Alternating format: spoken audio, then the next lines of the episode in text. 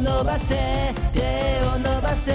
定義したい夢があるならがむしゃらにシャイムにその手を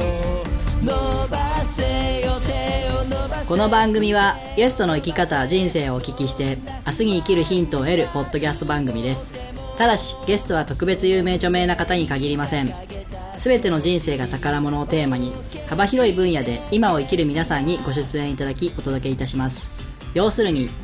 素人2人が興味ある人を招いて楽しくおしゃべりする番組です。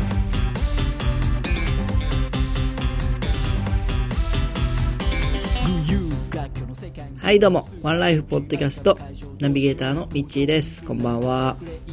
えー、今日はですね12月16日配信になってるかと思うんですけども、えー、先週1週間お休みさせていただき申し訳ありませんでした。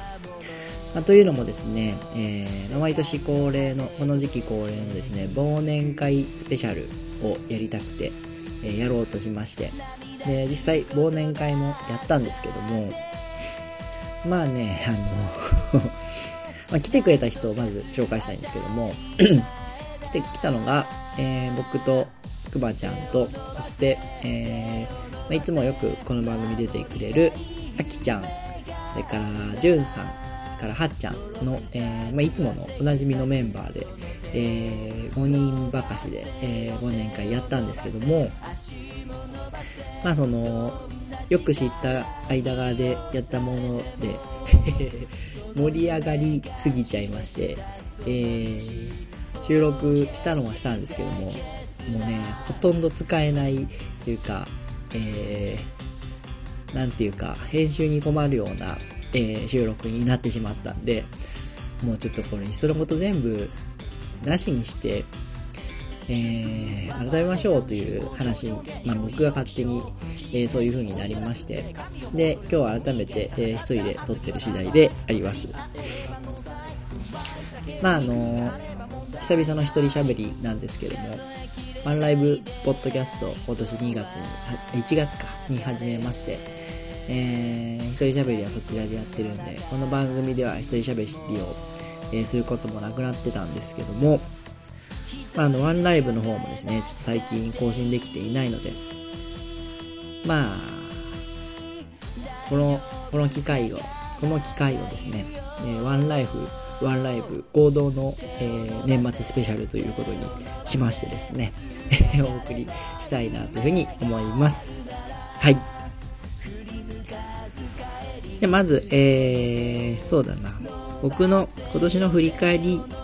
みたいなところからえー、入っていきたいと思います。はい。えー、あ、先ほどですね、忘年会改めてしましょうというふうに言ったんですけど、多分もう忘年会はないと思います。あっても新年会かなとか、まあ、時期が近いんで、次の4周年記念会みたいな感じになるかもしれないし、もしかしたらもうこのままないかもしれないし、まあ、あの、あまり期待せずに待っといてもらえたらいいかなと思います。はい。じゃあ今年の振り返りなんですけども、えー、去年のですね、忘年会スペシャルとか、えー、今年の年始のスペシャルを聞き直してみるとですね、えー、僕、この番組でやりたいことっていうので言ってたのが、えー、他番組さんとのコラボ、えー、天禄 FM さんからお話いただいてるんですっていう話と、えー、そこからですね、えー、まあその他地域、遠く離れた地域の方と、えー、スカイプなどを使って収録ができれば今後いろいろできるなっていう、うん、そういう話をしてたんですけども、えー、今年天禄 FM さんに出させていただいて、えー、コラボできましたし、その後ですね、8月にえー、うちの番組ゲストとしてですね、えー、愛知県東海市にお住まいのあの書店ボーイさんに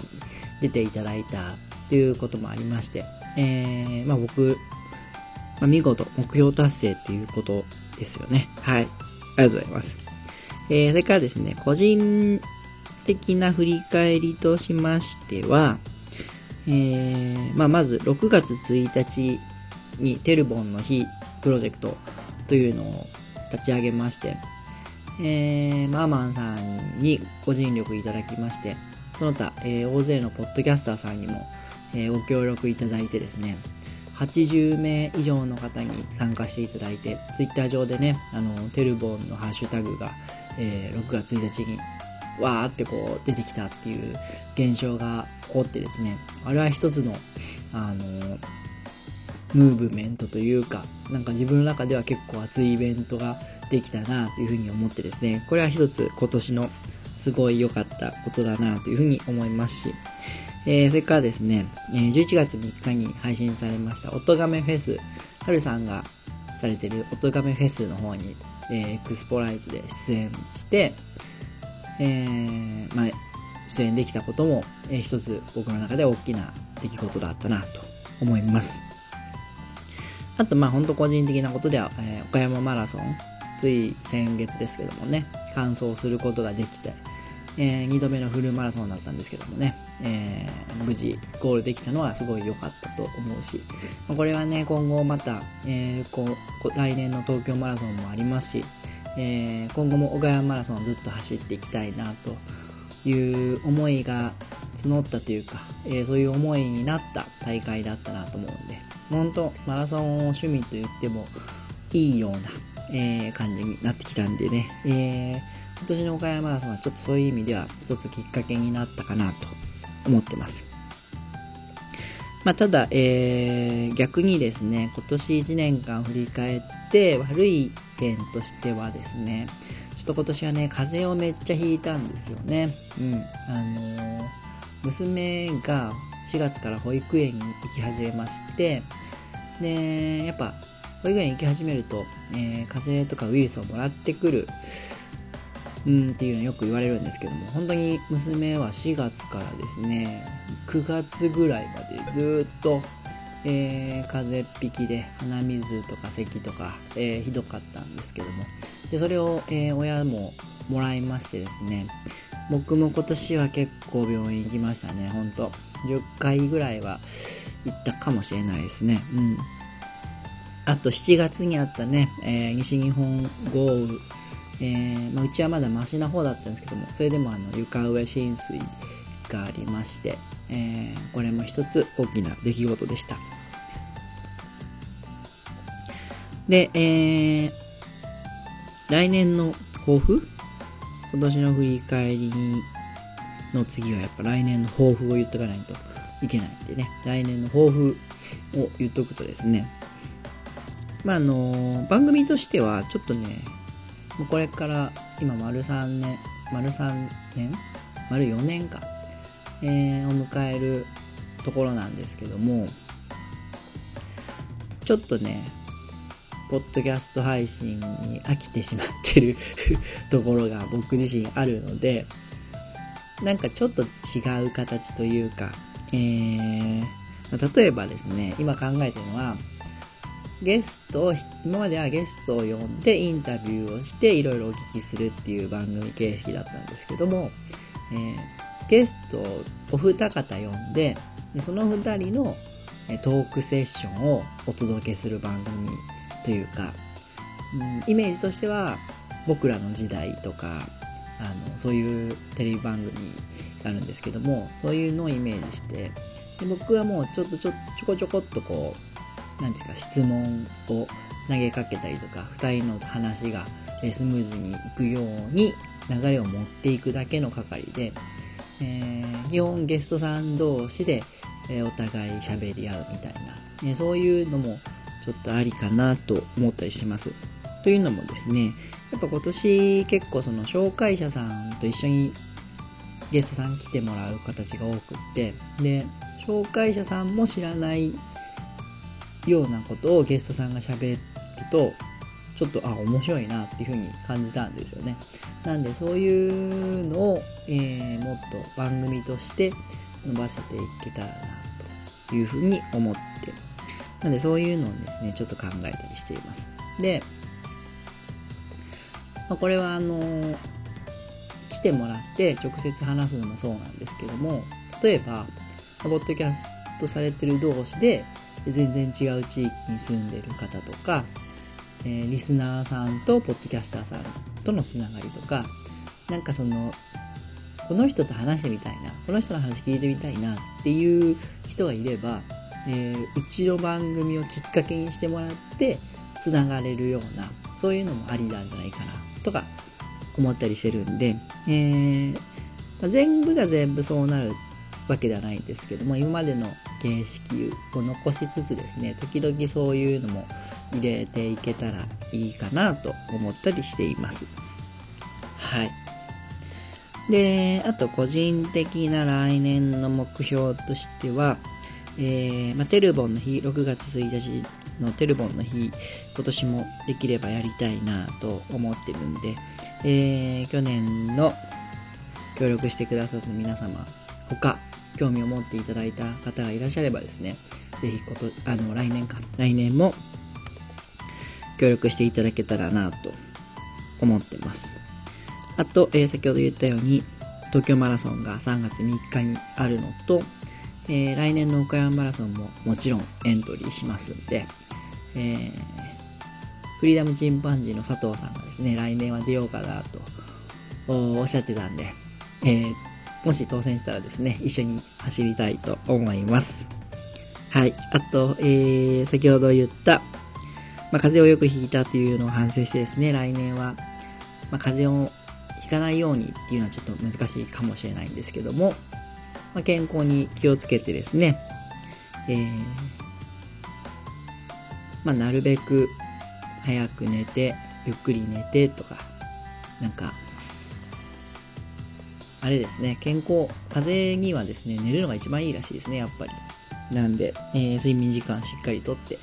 えーいけたらいいなと思ってます。あとですね、えーまあ、ダイエットこれは毎年ずっと言ってるんですけども、あの、やっぱ走る上でね、ちょっとでも軽い方が、えー楽に走れるんで、これはちょっと頑張りたいと思います。それとですね、なんか来年はちょっと大きなイベントを、これはね、まだちょっと、うーん、まあ、言わんとこうかな。何があるかわかんないんで、はい。ちょっとまあ考えてたりするので、できればいいかなっていうふうに思ってます。あ、でもこれあの、ポッドキャストのイベントではなく、個人的になんで、えー、まあ番組内でも紹介すると思うんですけども、えー、オフ会とかそういうことじゃないと思いますので、はい。まあ、そんな感じで、来年はいろいろまた活動的にやっていきたいなというふうに思ってます。はい。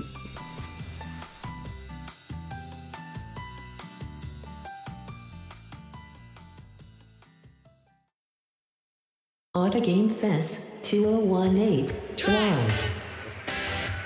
ジャンルもスタイルも年齢も距離も時間も超えて音楽とそれぞれの挑戦がそこにある「ポッドキャストミュージックフェス」「音ガンフェス2018トライ」音亀フェスは音だけで構成されたバーチャル音楽ライブ。今年はトライをテーマにプロアマやジャンル問わずバーチャルとは思わせないここだけでしか聴けないライブステージを皆様にお届け。2018年11月3日より約1年間ポッドキャスト YouTube にて配信中。今年の出演者は「ジ・アンチスリップグループス。セイレン」「マースタンダード」フリーダムチンパンジー「藤崎鳴海ウィズネック」アニマルキャスターズ「エキスポライツ。ホノルルゾンビストリートス」「ジュンテクノマジシはじけたい DY」転がるシータ「キャナメル」春。今年で6回目になる音ガメフェス全ての音ガメフェスに関する情報は「音ガメフェスポータルサイト」と検索して特設サイトの方をご覧ください。あなたが聴いた時がライブの時間。それが音亀フェスです。音ガメフェス2018トライ！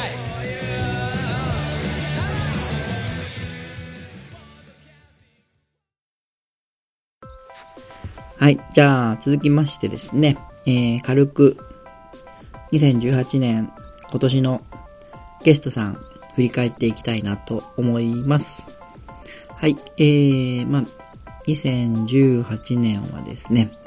えー、第128回からスタートしました。えー、新春スペシャルで、えー、くまちゃんと一緒に、いつも、あ例年通り、初詣、に行ってきて、えー、その内容を配信しました。えー、それからですね、129回から131回がですね、えー、中塚康子さん、えー、オードよもぎ虫サロンオーナー兼フリーモデルをされている中塚康子さんで、えー、紹介者があきちゃんで一緒に来てもらったんですけども、まあ、世界の安子ですね。あの、非常にお綺麗な方なのにですね、キャラがめちゃめちゃこう、なんていうんですか、あの、親しみやすいというか、あの、昭和キャラでですね、非常に、あの、一緒にいて元気になるような、そういう方でしたね。はい。で、手タレでね、世界に行かれたっていうことで、えー、話を聞いてたんですけども、後々聞いてみると、なんと世界2位だったっていうことでね、えー、世界2位の世界ランカーの方が、えー、うちの番組来てくれたっていうことで、えー、これは非常にですね、えー、今でも思い出深い回になっております。はい。それからですね、132回から134回がですね、えー、田中和也さんですね、えー、美容師をされてます、玉島の方で、サードプレイスという美容師をされている田中和也さん。えー、田中さんはですね、えー、一人でね、東京の方に単身で乗り込んで、全然アポ、あの、予定もないのに、一人で行って、で、電話、片っ端から有名店に電話して雇ってくださいって言って乗り込んでいったっていうね、そういうエピソードがすごい印象深いんですけども、田中さんとは、うん、あれ以来ちょっと会ってないんで、またちょっとお会いしたいですよね。はい。ぜひ来年は、えー、機会を設けてお話また聞いてみたいなと思います。それから、えー、第135回から137回が長野金あ、長野忠信さんですね。えー、和気町で山の上でカフェレストラン BBJ というカフェをされています長野さん。えー、BBJ、ブルー、違う、ボトル、あれ？ブルー、バッドボトルジャパンか。瓶詰めっていう意味らしいんですけども、えー、まあもう本当はですね、ブルーベリージャムから来てるんだっていう話もあったんですけども、えー、カフェをしながらですね、ブルーベリーを栽培して、え、それをジャムなどにしていると。で、それをですね、伊勢丹に、えー、おろして販売したい。東京伊勢丹に、新宿伊勢丹の地下で売りたいっていうのが夢だ。というふうに語ってたんですけども、えー、中野さんはですね、えー、経営者の会みたいなのに一緒に入ってまして、えー、そちらの方でも、えー、ちょくちょく会ってるんですけども、えー、非常に、えー、親しく話しかけてくれたりして、あのー、ずっと応援してますんで、これからもですね、えー、また出てくれると思います。はい。えー、次が、第138回から140回がですね、石井雄一さん。で、紹介者の方が岡田秀夫さんで、えー、一緒に来てもらいました。で、石井さんはですね、宮大工さんだったんですよね。はい。あのー、神社とか仏閣を修繕したりする宮大工さんで、えー、まあ、宮大工の知り合いなんていないんで、いろいろ、えー、もうね、今から思うともっともっといろいろ仕事について聞いときたかったなっていうのがあるんですけども、もうその時は全然、えー、出てこなくてですね、えー、ちょっともったいないことしたなっていうのが今、正直な気持ちですね。はい。で、ゆうちゃんはですね、えー、兄貴塾っていうのを岡山で、あの、全国でやってるイベント岡山の主催者がゆうちゃんなんですけども、えー、そういった話もしていただきました。はい。えー、次が141回から142回が、えー、公開収録オフ会ということですね。えー、3周年スペシャル回として配信したんですけども、えー、第1回ためになるワン選手権っていうのをやったんですけども、これはね、まあ、企画としてはありかなとは思うんですけども、思ったよりも跳ねなくてあのー、うん、またやるかどうかはちょっと微妙なラインですね。はい。はい。えー、そして第143回がゴールデンウィークスペシャルでくまちゃん一人会。えー、くまちゃんが映画の話などをした回です。それから144回が、えー、ネタコーナー復活お題発表会。まあ、これはちょっとスルーしていきましょう。はい。で、次が第145回から147回がですね、えー、グランジ系ロックバンドアバンギャルドの香り、ボーカル香りさんとギターのリーさんに来ていただきました。で、紹介者のアキちゃんも来てもらいました。で、リーさんっていうのがアキさんのところで職人さんをされている方で、えー、この方がギタリストで、で、そのバンドのボーカルさんを連れてきた形になるんですけども、まあね、グランジ系ロックって言ったらもうね、なんか僕の中ではちょっと結構ゴリゴリな人っていうイメージがあったんで、若干ね、ビビってたんですけども、あの、リーさん、まあ、かおりさんもそうですけど、リーさんが非常にですね、えー、優しい、あの、感じの方で、えー、こっちの話にもすごい笑ってくださるし、あの、めちゃめちゃ感じがいい方でね、あの、すごい、ほっこりした印象がありますね。はい。で、アキさんのとこ行くたびにリーさんよくいらっしゃるんで、えー、今でもね、よくあの、話をするんですけども、とてもいい方です。はい。ありがとうございました。またあの、多分来てもらえると思うんで、ぜひ来ていただけたらなと思います。はい。それから148回から150回が松本美幸さん、ミッキーさんですね。えー、で、紹介者の方がですね、えー、今までゲストに来たことない藤田直美さん、えー、直輔ちゃん。それからこの回はですね、くまちゃんが出張でいなかったんで、はっちゃんが臨時パーソナリティで来てもらった回です。えー、ミッキーさんはですね、えーありがとうマンダラっていう、ありがとう、ありがとう、ありがとうっていう文字を使ったマンダラを書いて、それをアートとして、えー作品にしたりとかですね。あとですね、えー、感じるご飯っていう、えーことをされていまして、あの、感謝の気持ちを込めてご飯を作る料理教室を開催されたりしている方でですね、えー、もっとは通関士をされていたのに、えーそれをやめて、イカ砂漠の、あの、過酷なマラソンに挑戦されたりとかですね、あの、なんか、すごく、こう、刺激をいただけるような方で、えー話を聞いていて面白かったなっていうのがありまして、えー、あの、僕、結構ね、過去回とか聞き直したりするんですけども、自分のことながら、我ながらですね、えーたまにそういう内容からですね、刺激をもらったりとかですね、あ、頑張ろうっていうふうに思ったりするんですけども、ミッキーさんは特にそういうのが強い方だったなぁと、えーまた聞き直してですね、自分自身、やる気がない時とかに聞きたいなと思ったりしてます。はい。えーそれからですね、第151回から153回が中村ゆき子さんですね。えー、パールビーズというか、えー、パールの雑貨パーツを販売、オンラインで販売されている兼、えー集客ホームページの制作とコンサルティングをお仕事にされている方でですね、えーまあ、自分はダメ人間なんだと いうお話もあったりして、えー社会不適合者だとか言ってたんですけども、まあ、実際のところはですね、もう小学校1、2年生ぐらいから商売をもう真似事みたいなことをやってたりですね、本当にあの、ちょっと突拍子もないところはあった、あるんですけども、えー、非常にね、なんて言うんだろう、アイディアマンというか奇、抜な発想を持っているというか、ちょっと天才的というか、えーそういう感じのする方で、えー今はね、あのー女性起業家を応援するためにホームページの制作と、で、そのホームページの、えー運営コンサル、運営していくのをコンサルティングしていくようなお仕事をされててですね、えー非常にご活躍されている方で、えーこの方もですね、うんちょっとあの、その時以来お会いしてないんで、またどっかでお会いしたいなと思っています。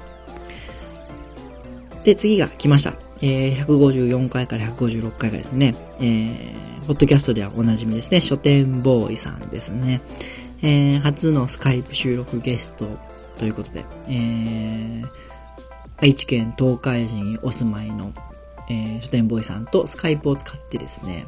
収録するというね。で、東海市のヒーご当地ヒーローの東海座さんにも出ていただいたりして、えー、面白い回でしたね。で、この時の収録裏話としてはですね、えーこっち側、あのーこちら側と書店ボーイさんの方で、えーお互いに収録して後でガッチャンコする形を取ったんですけども、えこっちで収録する際にですね、えースカイプの書店ボーイさんの音声を消すためにイヤホンで、えー音声を聞いて、で、喋った声を録音するっていう形だったんですけども、イヤホンがですね、えー分結、分割するのを持ってなくてですね、えー、くまちゃんと顔を寄せ合って、本当に30センチぐらいの距離で、えー収録したっていうのが思い出深い内容ですね。で、えー書店ボーイさんなんですけども、えーまあ、書店ボーイさんのご活躍はね、えー本人がされている、えー勝手に縄ラジオという、えーポッドキャスト番組だったりとか、鋼のトマトっていうですね、えー番組を聞いていただくとわかると思うんで、え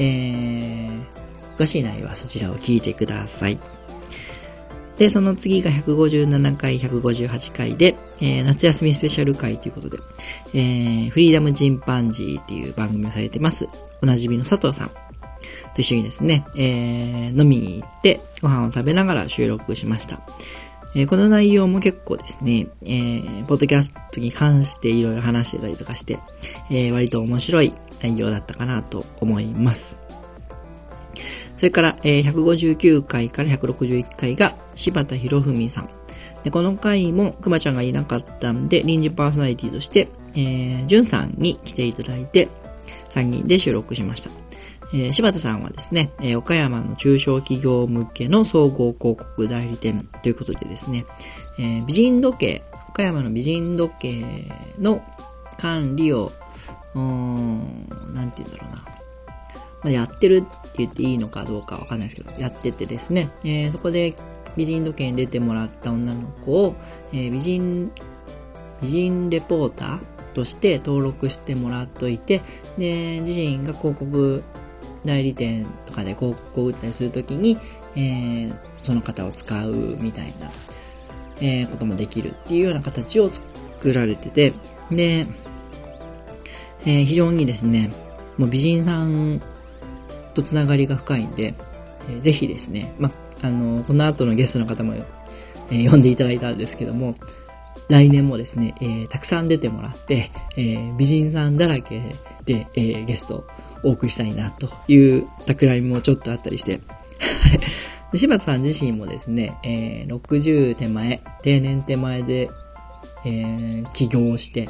で、その時はその、なんていうんですか、収益の見込みも全然ない状態で起業したっていう話がですね、えーなかなか面白くて、えーまああの、今後起業したいなとか思ってる方がいたら、ちょっと面白いお話だったかなと思うんで、よかったらまた聞いてみてください。えーその次が162回から164回、ターボーさんですね。えー、あきちゃんが紹介してくれて一緒に来てくれました。えーバトルスキルアンサーっていうですね、バンドを作りたいっていうね、まだ始まってもないバンドのボーカルの方に来てもらったんですけども、このターボーサーはですね、この番組に来てこの夢を喋ることによって、そのバンドを作って動かしたいんだっていう熱い思いがあってですね、非常に、えー情熱的に語っていただいたのが印象的で、なんかうちの番組、書店ボーイさんもそうやっておっしゃってくださってたんですけども、えーうちの番組をきっかけに夢を宣言して走り出すきっかけにするみたいな、えーそういう使い方をなんかね、してくれ、してくださった方がいるっていうのはなんか、やってて意味があったなっていう思う、思って聞くことの一つですね。はい。えー、それから、えー、もうすい最近のことなんですけど、第165回から167回が、坂東瑞希さんですね。えー、ご紹介者の方が、先ほど言った柴田博文さん。えーこの方もですね、えー美人レポーターとしてモデルをされてたり、キャンペーンガールをされてたりするんですけども、一方でですね、え家庭教師をしてたりとか、え本当に、えーも、何ですか、真にあるのは、えーただの OL なんだっていうのを絶対ぶらさずにですね、OL でありながらいろんなことをしているっていうのが売りっていうふうに自分でもおっしゃってましたが、まあ見た目はやっぱり美しいですけど、えー今年最初に来ていただいた、中塚康子さんと同じで、キャラが非常にいいんですよね。まあ、立ってるっていうかなんていうか、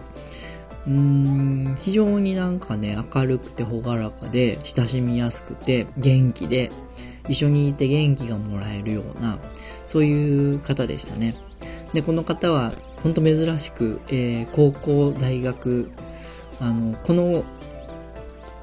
えー、僕の行った高校、大学っていうそのルートを辿る人は、本当年に一人いるかいないかっていう稀な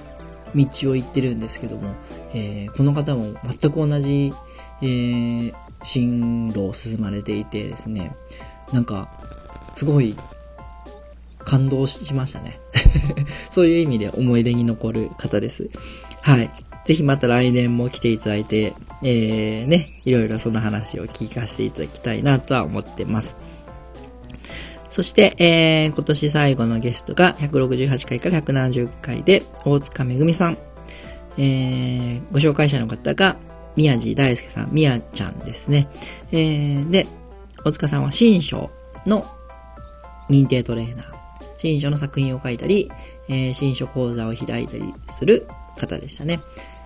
もうあのー、大塚さんは、つい先月なんで、えー、もうここで話すよりも聞いてもらった方が早いかなと思うんで、え、もし聞いてない方がいらっしゃればですね、ぜひそちらを聞いていただけたらなと思います。はい。で、今年は、第128回から170回なんで、40? 2回？配信させていただきました。で、えー、ゲストの方が、11名 ?12 名か。の方に来ていただきましたね。はい。非常に、本当に職業も、性別、年齢もバラバラで、面白い一年間だったなというふうに思いますが、なんかね、思い出に残った方とかいらっしゃればですね、えー、メッセージ、コメントいただけたらなとは思うんですけども、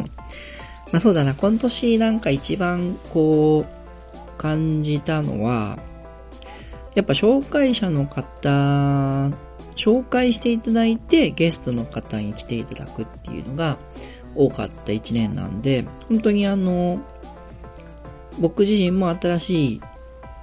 出会いが多かったですし、なんか非常に、えー、刺激的な、刺激のある一年間だったなというふうには思いますね。あのー、去年、おととしぐらいまでは、自分の知り合いがメインでゲストに来てたんで、えー、もちろんそういう方のお話を聞くのも楽しいんですけども、やっぱり、えー、全然知らない方のお話を聞くっていうのは結構ですね、えー、面白かったですね。で、こういう番組に紹介したい、紹介してくださる方なんで、やっぱり、なんかちょっと変わったことをしてたりとか、変わった考え方を持ってたりする方が多かったんで、そういう面でもね、えー、変人は変人で、類は友を呼ぶと言いますか、えー、そんなことがあるのかなと思いましたね。はい。まあ、来年もね、やっぱこういう、この傾向で、えー、どんどんゲストの方に、まあ、過去ゲストの方に新しいゲストを紹介していただいて、まあ、うちの番組2回出たらもう準レギュラーなんでですね、えー、準レギュラーを増やしていくっていうのがね、えー、目標ですね。で、さっき来年の抱負で言ったようにですね、その形の発展系として、ゲスト同士のトークセッションみたいな、えー、そういう番組形式もやっていきたいなと思ってますんで、またよかったら来年もお付き合いいただけたらなというふうに思ってます。はい。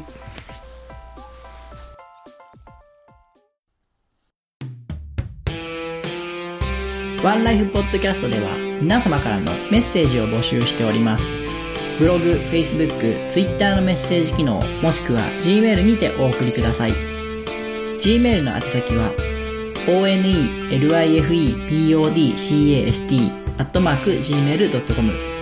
onelifepodcast アットマーク gmail.com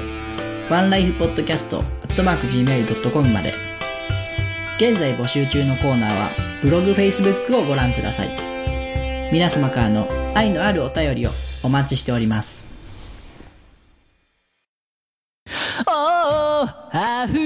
そうなこの想いを君の胸へと届け。じゃあですね、えー、これも毎年恒例でですね、えー、再生数から割り出した年間大賞っていうのを毎年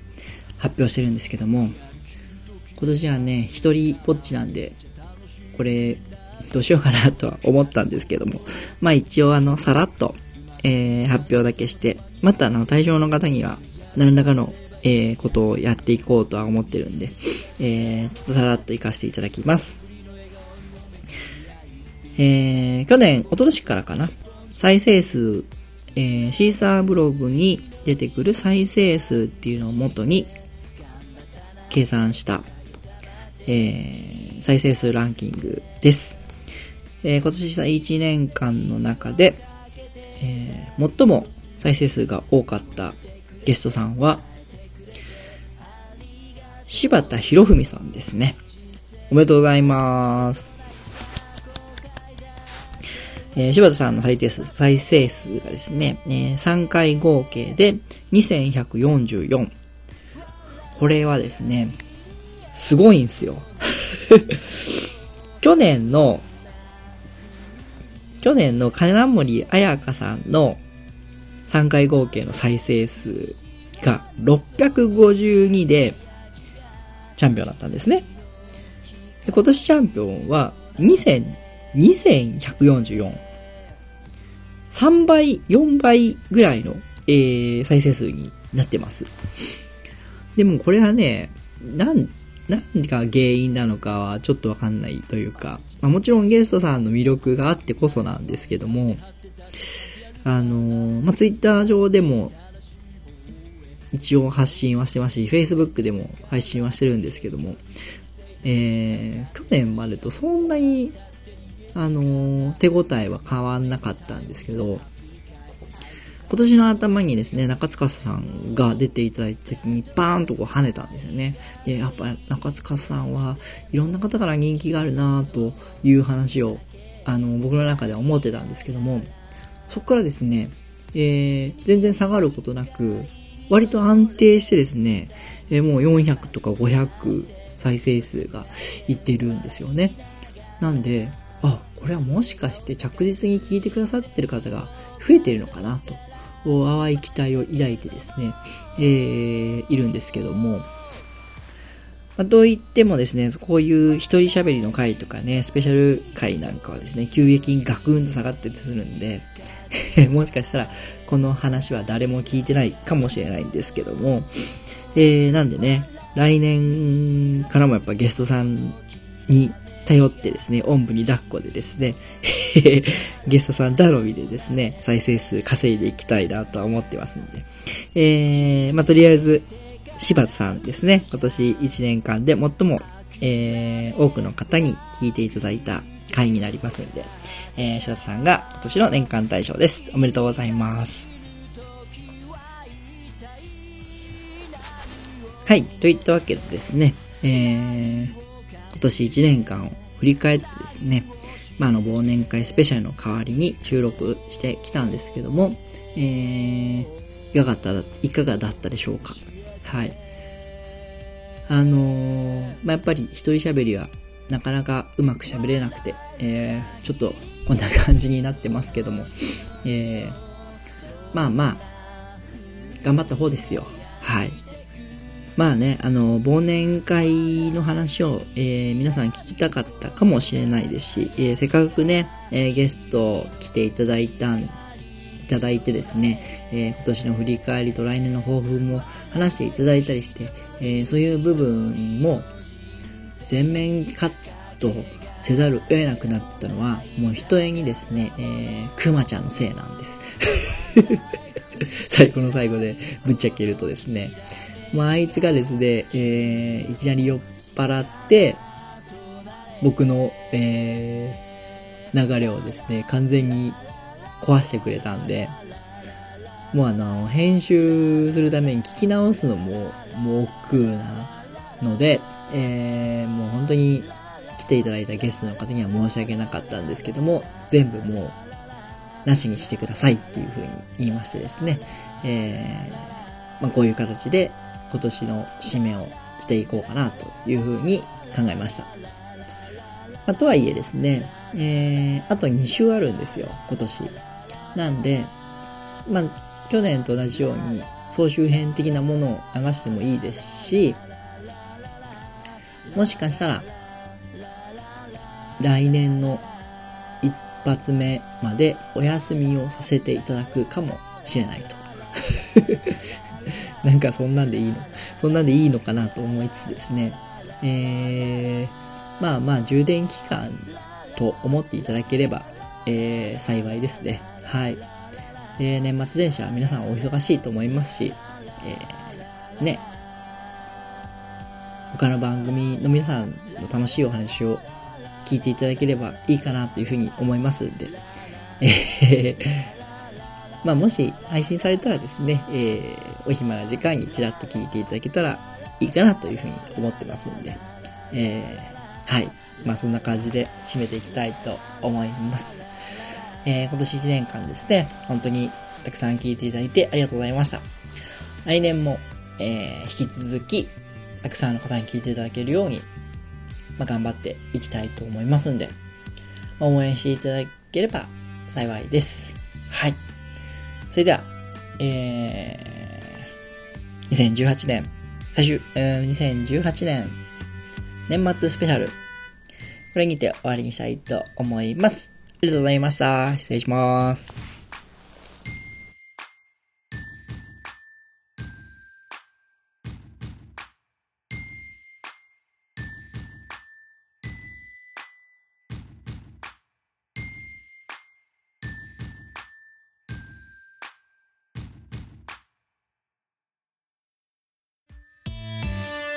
ワンライフポッドキャストではスポンサーを募集しています。はっきり言って、そんなに広告効果は見込めません。いやいや、まあ確かにそうだけど。